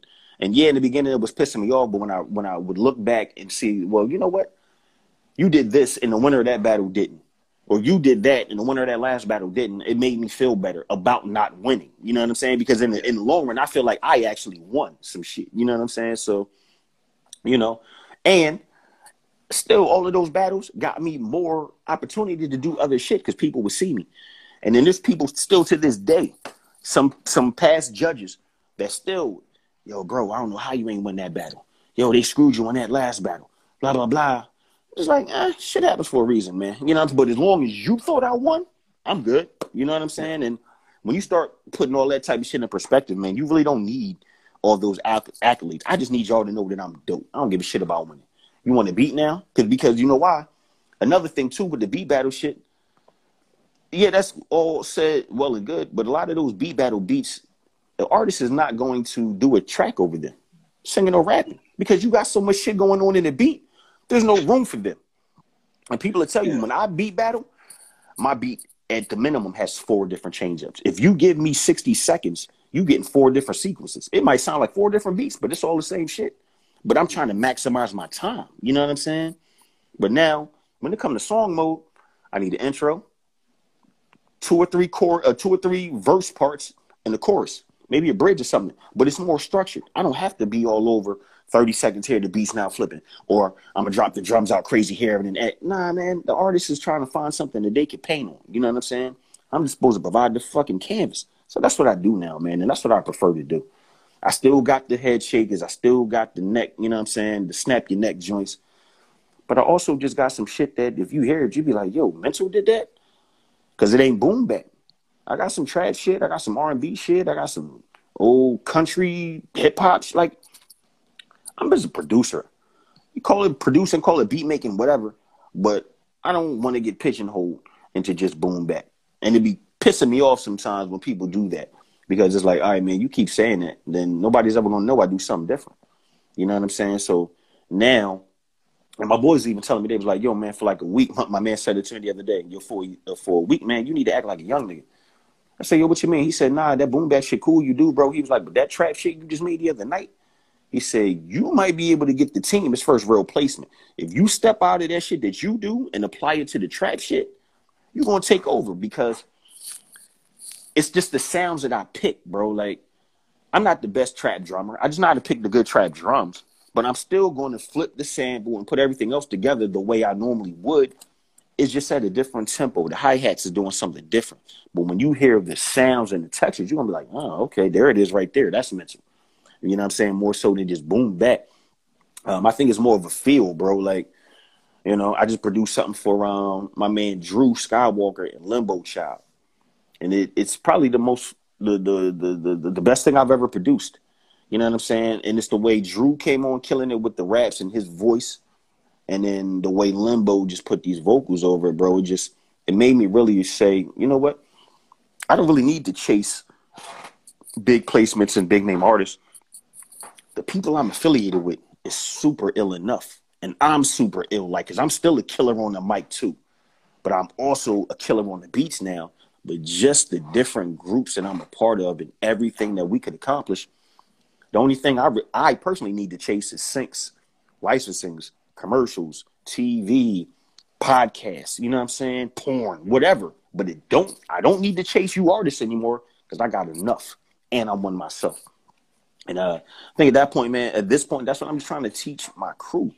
Like, the million stories that I have and the, the shit that I've been through with the music and dealing with people and the military and shit is just it's the older I get, the more um I think the more focused I get. But it's more it's like I was always focused, but it's more focused with the purpose, if that makes sense. Mm-hmm. Um, you know, it was always like my most people that know me from growing up and now, I've never been one to ever want a major record deal. I always wanted to be the independent guy. But Rawkus Records was popping. I wanted to be on Rawkus. Um, you know, when you see the Griseldas, when you see how the South was moving independently, when you see how JT the Bigga Figga and uh, E40 and them was moving out in the Bay and, and shit like that, and it was like, yo, that's what we need. We don't need a major backing. We just need people behind us, like the actual people. But we could do everything ourselves, put the product out, and take off from there. So now that's what me and most of my crews is about now independence and using the platforms and shit to get where we going because we all have enough knowledge. We all been through enough situations. Um, we've all been screwed um, to where we know better now. And it's easier for us. We can get LLCs, we can get trademarks, we can get all these different things set up, and then just boom, now we gone. But I don't need to chase this particular. There, there are a few artists that I do want to get certain shits to. I ain't gonna hold you, but like every contest we see now, when a when a you know a placement with so and so, we used to be like, yo, hit everyone. But after hearing some of the music that we've been making lately, bro, I was telling my crew the other night, uh, I'm gonna still go for a few, but for the most part, that we could just get our own shit out and then get some licenses, some syncs, TV commercial, video games. We good, man. We good. You know what I'm saying? And that's more money that way anyway. You know what I'm saying? Mm-hmm. The producer doesn't really go on tour. You know what I mean? Like how many producers actually go on tour with the artist? But the artist is doing all the music over all of the producers' beats. Unless you're actually a part of the group like Gang Starr. Premier was on tour because he was part of the group. But how many tours is Metro Boomin really going on? Because he produces for so many people probably just at the crib. You know what I'm saying? Just counting royalty checks. So, you know, at that point, it was like, hey, man, you know, I'm a, I'm a, I'm a always rhyme, but I'm always do this music shit. I'll I'll be um, what's my man Quincy Jones. I'll be 75 years old. You know what I'm saying? Still making beats and shit. I probably won't be rapping at that point, but I'm still make beats. You know what I'm saying? still make beats, you know, and that's probably how most of my crews will be. We'll, get there eventually, but we're gonna do it on our own time and our own way. But we almost there, to be honest with you. Hell yeah, man. so, what is coming down the pipeline with you, man? What what what can everybody expect? Like Hmm. from this point forward, going into it Um, to the future. dope ass music, man. But but on a more um, serious answer tip, um, my man Drew about to drop the uh, the Brown Bomber um, very shortly. I got a joint on there. Um, a couple of our crew members is on there, um, so you can check that. I'm working on. Um, well, I got a, I got a couple of groups, man. Soul Chapel Combo, if that's the home team, that's always going to be the foundation. Dirty Old Men, um, that's my crew out here. One of my crews out here. Well, we everywhere, from goddamn uh, uh, from Michigan to DC, man. We everywhere. We actually just lost. Um, unfortunately, rest in peace, uh, that blessed girl, and rest in peace, Black Mav. We lost Yeah. two of our um, yeah, two of our two of our family members, dog, like back to back within a couple of weeks of each other. Recently, had both of their funerals recently. Um, but you know, um, me, a uh, me, Agent Smith, and JB Swift from the Dirty Old Men. We're working on an album called Triple the Trouble, um, and it's basically them two making the beats, me holding down the MC duties, and bringing folks along with me for the ride. Um, that's an immediate album that you know we're in the process of working on. My group, the Collaboratives. Um, we are that's the group that you know we about to start chasing these syncs and shit like that. Um, we we man we be on Facetime damn near every night bullshitting around, but working on music. You know what I'm saying? Like I'm working on beats, they're working on beats. I'm playing shit in the background. They're like, yo, send me that. They play shit. I'm like, yo, send me that. So, you know, that's how the Drew Skywalker and Limbo song came about. We just passed the shit back and forth. So me and me and a couple of them, outside of what me and Drew and Limbo just did, we um we working on some some some some projects, man. Um they got me doing different shit. And it's cool because with a group like that, um, if I need somebody else to do anything, yo, here go here go a drum loop. Somebody add some bass line and then pass it to somebody else. Add some guitar, pass it to somebody else. You know what I'm saying? Like we have a whole goddamn conveyor belt to shit. My man Rob plays instruments and whatnot. Um, so there's been a few times I'm like, yo, Rob, I need you to uh here, here's here's my drums and my sample. I need you to give me a bass line. You know what I'm saying? And be like, all right, how's this sound? So we'll sit on the phone and uh, FaceTime and shit. Um, one day Rob was making the beat, and this is right after Black Math passed away. And I was just kind of been like, uh, I was in a mood. But he starts making the beat, and um, I wound up turning into like the goddamn beat conductor myself. I said, no, no, no, bro. Switch them drums, do this. And then I made the noise with my mouth. Nah, nah, nah, bro, switch the bass line. Yo, when you got the bass line doing this, make it do that. Yo, the key, yo, now we need some type of keys coming in. And about 30 minutes later, man, my man Frank, who's making the beat, also, he lifts his head up and he's like, yo, what the hell are y'all doing? And I was like, it sounds crazy, don't it? He was like, yeah, what is this? I was like, man, Rob was over here making the beat and I just dissected it and turned it into something different. And I'm literally telling him, no, take that out, add this, blah, blah, blah, blah, blah. You know what I'm saying? Make the make the bass line do this. You know, I'm making all these weird ass noises with my mouth and shit, but he's like, yo, like this? Next thing you know, man, crazy. So we we do that type of shit. Um, so we got that. Um, so that's the, the. We working on shit. Triple the Trouble is going to be the next thing, probably coming from Dirty Old Men, besides some other Dirty Old Men projects. But um, uh, uh, what else, man? Um, I just did a song. Well, I just did a beat. So I had the chance to work the National Cannabis Festival at RFK Stadium about two weeks ago. I uh, produced a, um, a MC battle tournament for them, and uh, I just produced a song that um, two of the people that were in that that tournament um, wanted to beat. My man Shamir was like, "Yo, mental, you got some creative trap," and I was like, "Probably, but let me cook up something." I cooked up some shit for them the other night, sent it to him, and uh, this female named Ace of Spades who's super dope. Um, Alicia May, um, super dope. Ace of Spades is super nice, and Shamir Wom is, is is is super crazy. So they about to do that. Um, and then yeah, man, I'm just trying to, you know, I'm I'm I'm trying to get to my solo album. Oh, we just uh my man my, my man Killer Twelve Killer Beats and shit. he just dropped the um, Hey Arnold mixtape. It's him doing all the beats, but me and the youngins, and I say youngins, they like thirty something and younger, um, controlling all the duties. That's how I run mostly all the DSPs right now. Hey, hey Arnold, the mixtape, got to cover Hey Arnold. Um, so we just dropped that. Uh, I'm on a couple albums outside of those crews coming up. Uh, Man Bites Dogs Records out here. Um, I put in a lot of work with with them. Um, I'm cool with the owner Ryan. I'm cool with uh, like Count Fifth. That's my bro. Um, Impulse. That's my man. A bunch of other people. You know what I'm saying? So I got, I got, I got tracks with some of the producers from Man Bites Dog. I got some tracks with you know what I'm saying some of the artists on Man Bites Dog. But I'm on multiple projects for them. Um, Count Fifth joint going to vinyl. Um, Kanan from um, most people might know him from like the Beat era, little group on which I'm call it. We got joints with Sadat X, uh, Sadat X, CL Smooth, me and my man North Beast, like you know what I'm saying. So yeah, I got some shit coming, bro. Like one of the joints for Count Fifth is featuring uh, Nine from back in the day. So I'm, I'm on tracks with legends now, like Nine, CL Smooth, Sadat X. You know what I'm saying? Like, bro, you can't like the shit that I be doing on the low that people don't even know I be doing, man, be so fucking rewarding because it's staying true to true to me. You know what I'm saying? Like it's true to that hip hop that I love.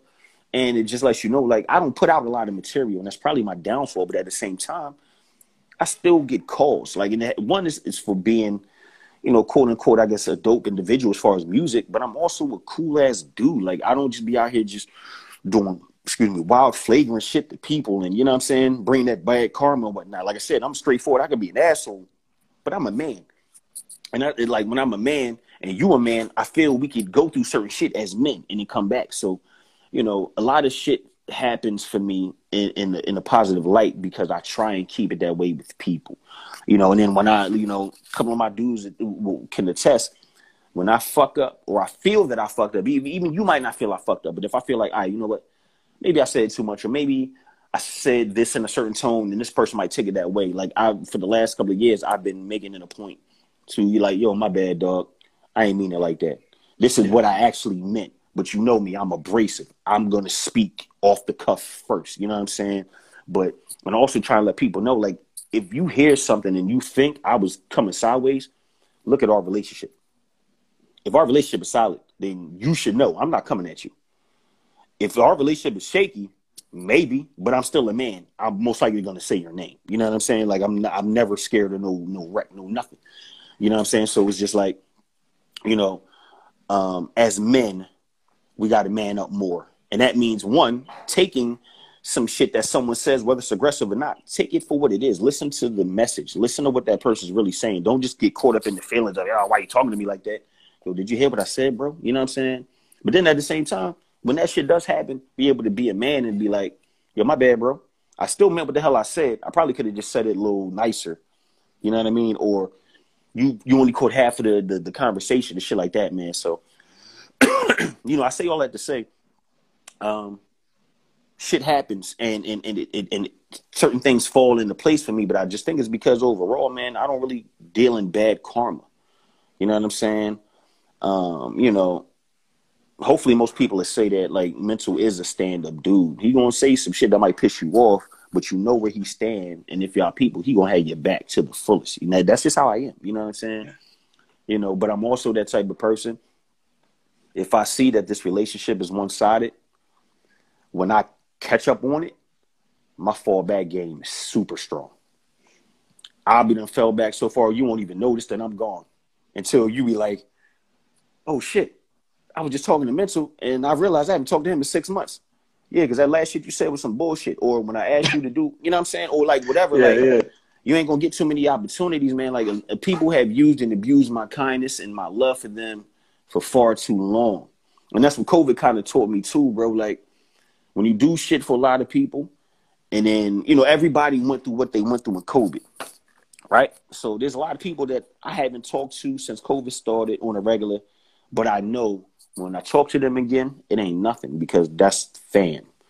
He grown, I'm grown. They got this going on. She got that going on, like whatever. So there's certain there's certain situations where it ain't never gonna be no issue. But there's also certain situations where it's like, look, motherfucker, you was in my car, you was at my crib, You did this, you did that. I supplied this, I supplied that. You got drunk, passed out on your feet in DC. I held you up. You, you know what I'm saying? So there's certain things that I can look people in their eye and be like, where did we go wrong? Because it wasn't on my side. You know what I'm saying? And you hear certain shit from other people like, yo, so and so say he don't fuck with you. I ain't never get that person a reason to say that. You know what I'm saying? Like, oh, for real? Oh, that's that's interesting. Why he telling you? Why he comfortable to tell you? You know what I'm saying? Like, I'm one of them. I'm looking at everything from every angle. Like, okay, cool. He comfortable telling you some shit like that because you probably done said some shit too. So now I need to check both of y'all. You know what I'm saying? And like I am. Like there's there's there's people right now that I have so much love for that as soon as I see them outside, we gotta have a conversation. I done heard too much, bro. And you've been acting weird lately. You know what I'm saying? And like, and I just want to know why, because me and you ain't never had no issues. I see you fuck with them over there, and I'm cool with that. Fuck with them. I don't care. But me and you ain't never had no issues. You know what I'm saying?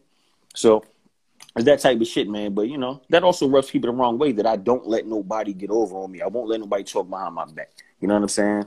But it's like I'm grown. I got kids. Why would I let somebody do Like, don't be mad at me because I approached you. You shouldn't have said the dumb shit. You know what I'm saying? And that's just where I'm at in my life, bro. Like I don't have time. The older I get, I need to be happy at all times. So when it comes to male or female relationships, like yo, it's just to a certain point where enough is enough. You either gonna show and prove or you not. Because I'm always I'm always standing on everything ten toes down. That's why my post said, yo, I used to be the loudest one in the room. And then I realized when it's my turn, the room is quiet as shit. Why? How could I be this loud by myself? And now when I'm on stage by myself, I don't hear shit. You know what I'm saying? Like, so it's that type, like in all aspects of all relationships, bro. Like, you know, if you're not holding your own, if you're not um man, my dog moving the damn camera stand.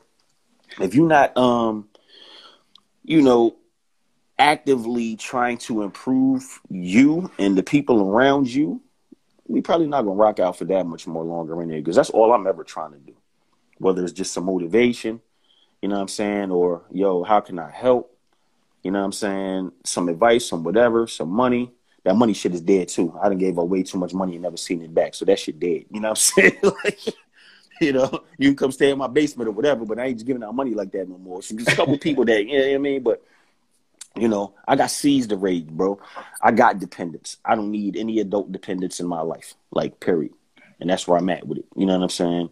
The only adult dependent I'm to have is my mother and that's just because she my mom and it's only right. You know what I'm saying? She held me to hold down, so I hold her down. But if you want to fuck, if you an adult, you know, um, nine times out of ten, bro, you gonna have to crash and burn on your own. Now there are people that's that's probably watching this and they know that I'm not talking to them. Like that's you know what I'm saying. That's that's that's is, it is what it is. I know how we rock, and I know when I'm down and out, I know where I can go stay. I know who I can call. I know who's gonna come through.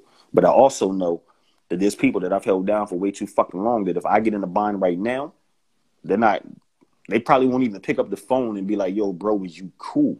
You know what I'm saying? Like when you can't even pick up the phone and ask somebody like, you know, when Mav died, when BG died, there's people that I expected to pick up that fucking phone because they know I don't handle death well. Like as just as a whole, I don't handle death well. And then especially when it's somebody close to me. When certain people ain't pick up the phone, that shit my right here.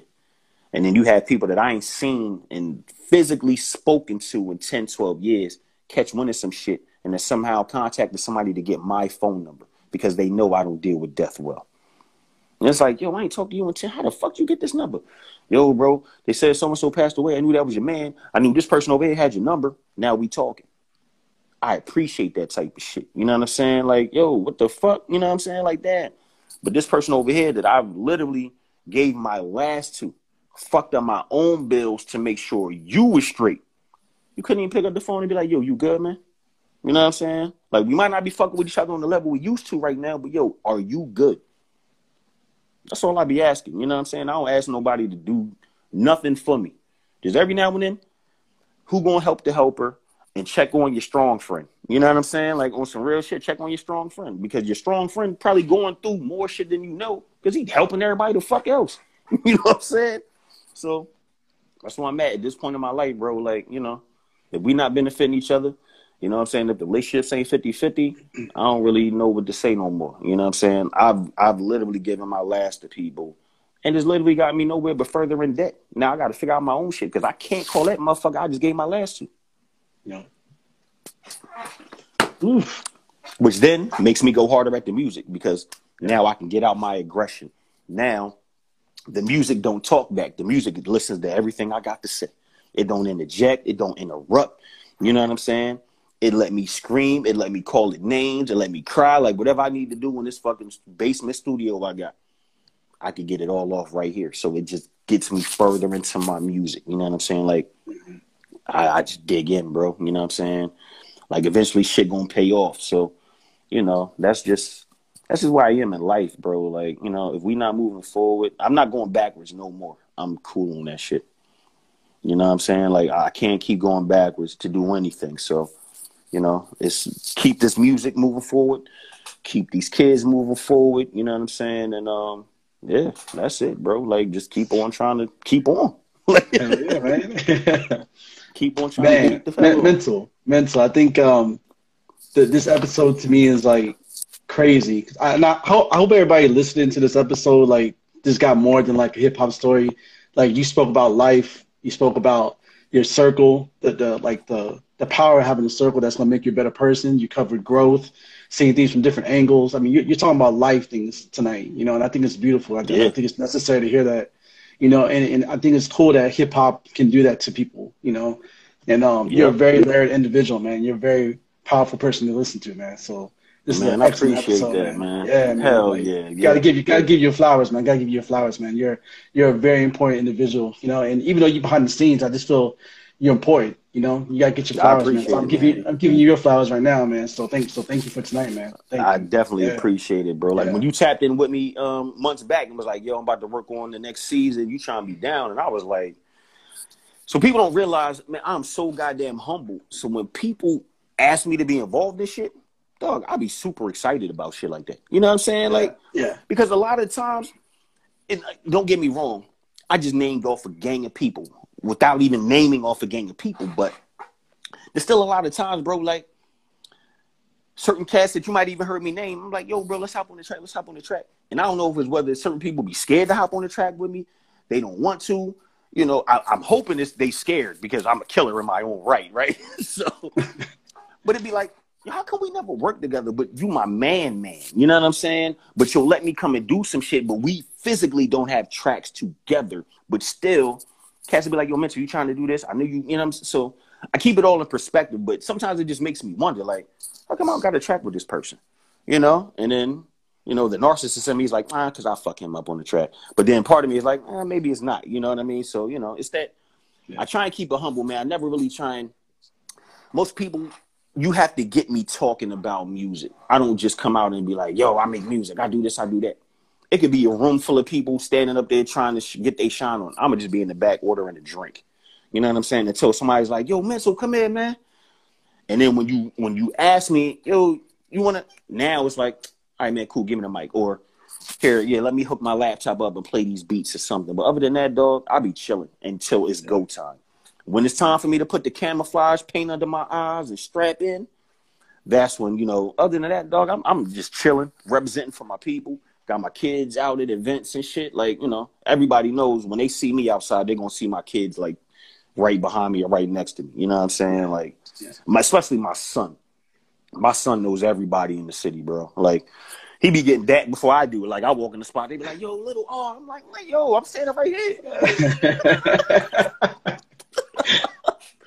But, you know, it's that type of, yeah, like, for years, you always see him. And then when his sister came, you always see her, little as shit, just walk out in the middle and start dancing at the beat events and shit. You know what I'm saying? That's just me, dog. and those, and, and those are the moments that they're never gonna forget with you. You know, Mm-hmm. Mm-hmm. Dude, my son's first um my son's first concert was uh Griselda.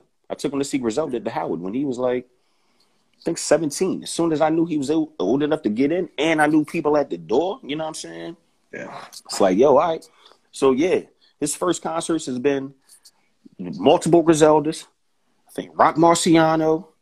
Um, like a whole bunch of like killer shit. Like, you know what I'm saying? Like Yeah. I think we took him to see uh uh, who was that? I think I took him to see the LOX at the Howard Theater. Like, so he's been around real shit all his life. You know what I'm saying? Like the way I raised him and the way, you know what I'm saying, I raised his sister now is the same way. Like eventually you're going to be outside of these walls and your mother's walls.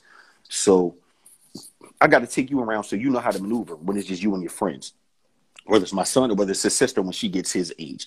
But either way, you got to know how to move out here. So because I know how to move out here, you might as well come with me. So mm-hmm. when you and your friends go, now I don't got to worry. Y'all wind up, you know what I'm saying, in this crazy ass spot. Hopefully, I know somebody there. You know what I'm saying? So shit like that, man. You know, it's just one of them type of things, man. You know, as a family man, I move the way I move. One because they're always with me, but then two, I'm trying to teach them some shit in a nutshell. When I shoot videos, they right there. You know what I'm saying? Like the last video I the video I just put out, you don't see my kids in the video, but um, Ari, Zoe, and my son's best friend Bishop, they within five feet. Like most of the time, they're standing behind Gadget as Gadget is filming me, but they right there seeing all of this shit. You know what I'm saying? We in the middle of DC. You know what I mean? So you know, it's important for me to for them to see that side because they know the side of me too that was in the military.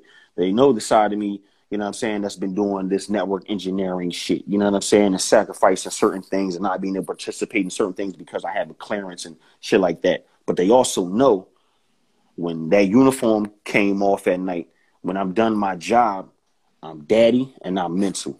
And now it's back to the real me. So this is what we're gonna do. We're gonna get y'all school shit right. Y'all gonna do what y'all got to do. When y'all go to bed, daddy's going to the basement. I make as much noise as I possibly can.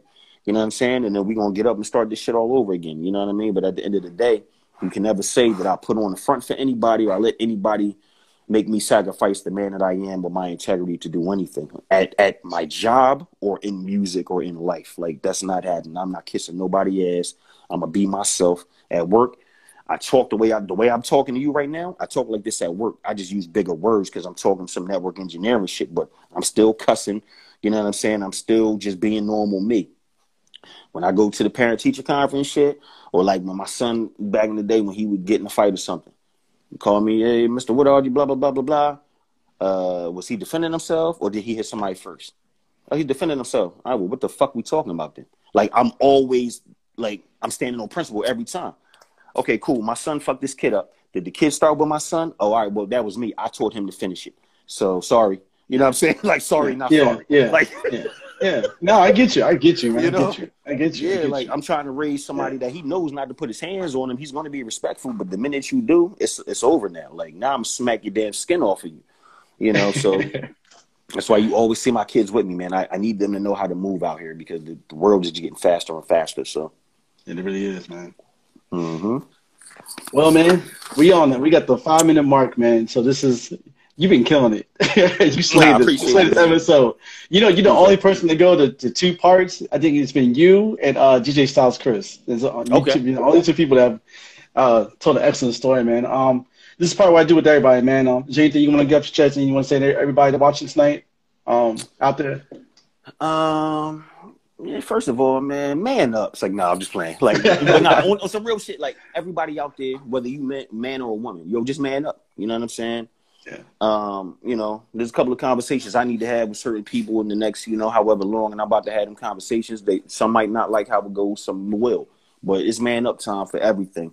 Um, two, support dope ass music, support dope individuals, support, support, support, support people that are trying to put in the same work that you're doing. Um, and you know, support isn't always buying everything, right? I tell this to all of my crews all the time.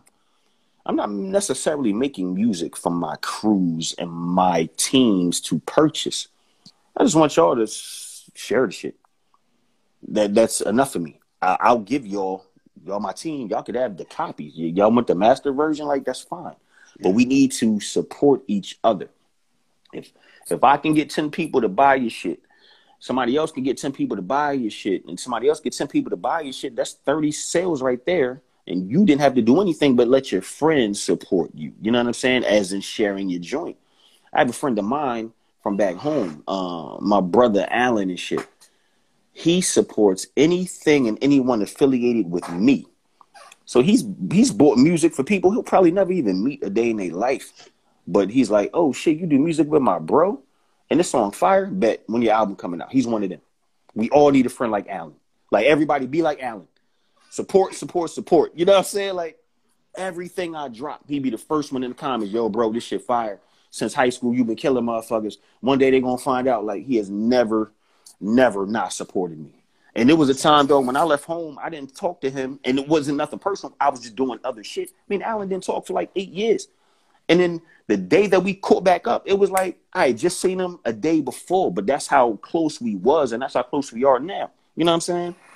So, yeah, just everybody support. You know, your people support who you feel you want to support, but like literally support them. Whether it's spending money, spending time, championing them. Support is also if your man puts out a whack ass song, don't let him keep that shit out there. Tell him, bro, that's not it.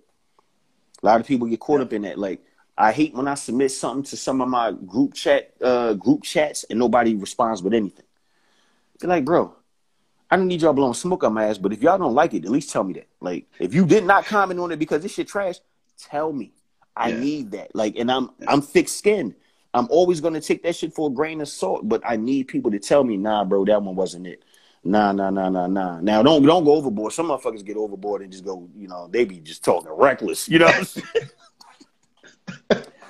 I'm still a man. I still got feelings, and you know what I'm saying. But you know, and it, luckily it's never happened to me. But I've seen some people be like, "Yo, bro, that that kick right there, nah, that's trash, man. That sample now, like the other person be just feeling bad. And when you in a group chat setting, you watching this, you like, damn, my G, you ain't had to tear him down like that, you know. But um, but at the same time, man, no, everybody needs a man up. Everybody needs to support who they feel they need to support, um, because you, you never know when you're gonna need to be supported. And it's a fucked up feeling when you are the support, and the minute you need it, you can't find it from anywhere. You just like, damn, yo. All right, you know what I'm saying? So, you know, other than that though, bro, like just be on the lookout for more music. Like I said, Dirty Old Men, the collaboratives, Soul Chapel slash Commonwealth, um, and anybody else, like, you know, so you see a beat conductors event come across the timeline, check it out, whether it's online or in person. You know, my man Gadget, he just uh, interviewed Minnesota um, like two weeks ago. He interviewed Focus the other week. He do copious amounts. He do videos within the crew. Um, so I, he knows I support that brother at any chance that I can get. Um, you know, and just um, I know I'm leaving a lot of motherfuckers out, but y'all gonna see. We I'm about to start flooding the timelines with more shit. I'm still working through some pain of losing some people. You know what I'm saying? Um, I like this COVID shit, man. I've lost a lot. Like a lot of a lot of shit I haven't even mentioned. I've only mentioned certain people that people uh, know me to be affiliated with, but I've lost friends and whatnot that people don't even know that I'm cool with. So, you know, I'm um I'm about to get back and start applying pressure, man. You know, I've been seeing a lot of uh, a lot of talk about who raps and who doesn't rap in the city. And uh, you know, most of the time, man, the killers stay quiet until it's time to kill. So, you know, I think it's time to go on the killing spree. Um, right. you know, we're hearing it here right now, man. Hearing it right now. yeah. So you know, I got I got some shit in the works, man. But uh, hopefully, people will hear a lot more beats. The rhymes is coming.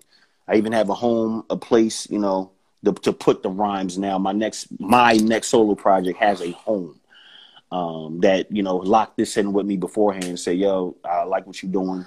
We I want you to do a project over here." So I'm just trying to help other people out and do shit with my respective crews so I can then solely get selfish and focus on me. Because when I start working on this God of War album, that's all I'm doing. Like, Yeah. you know, PS5 about to release God of War. I got to start working on God of War album. So yeah, it's about to get ugly for for a second, bro. It's about to get real dark. All right. All right. hmm